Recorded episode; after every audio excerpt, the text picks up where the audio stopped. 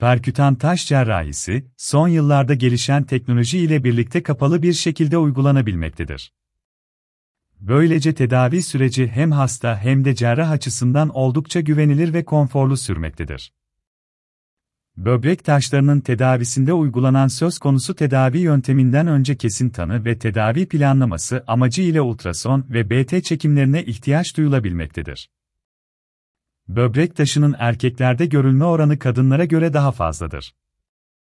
Tedavi planlaması sürecinde taşın konumu ve büyüklüğünün değerlendirilmesi önemlidir.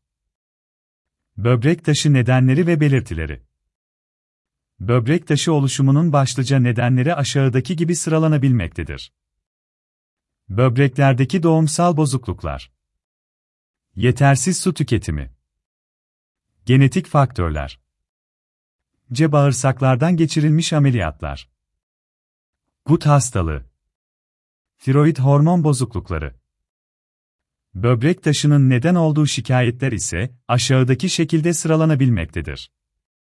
Ve karın ve kasıklarda ağrı.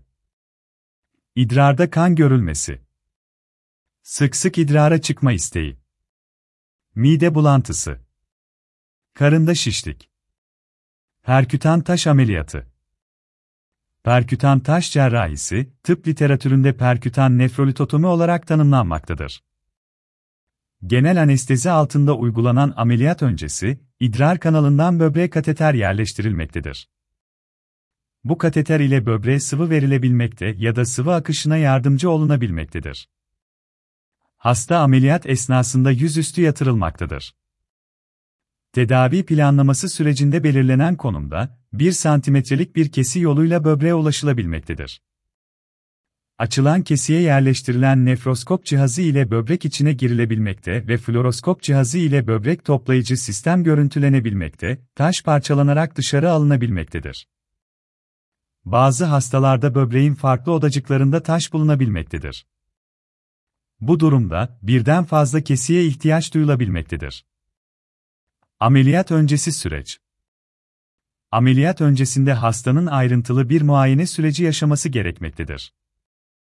Akciğer filmi ve kalp elektro sonuçlarına ihtiyaç duyulabilmektedir. İdrarda enfeksiyon olup olmadığı kontrol edilmekte, enfeksiyon varlığında öncelikle bu problem tedavi edilebilmektedir. Ameliyat sonrası süreç Ameliyat sonrasında hasta yakından takip edilmektedir. Kan sayımı ve kreatinin düzeyleri değerlendirilmekte, hastanın solunum problemi yaşayıp yaşamadığı kontrol edilmektedir. Ameliyattan bir gün sonra hasta kontrollü bir şekilde ayağa kaldırılmaktadır. Ameliyattan sonra iki hafta boyunca ağır egzersizlerden kaçınılması gerekmektedir. Bu süreçte doktor önerileri dışına çıkılmaması gerekmektedir.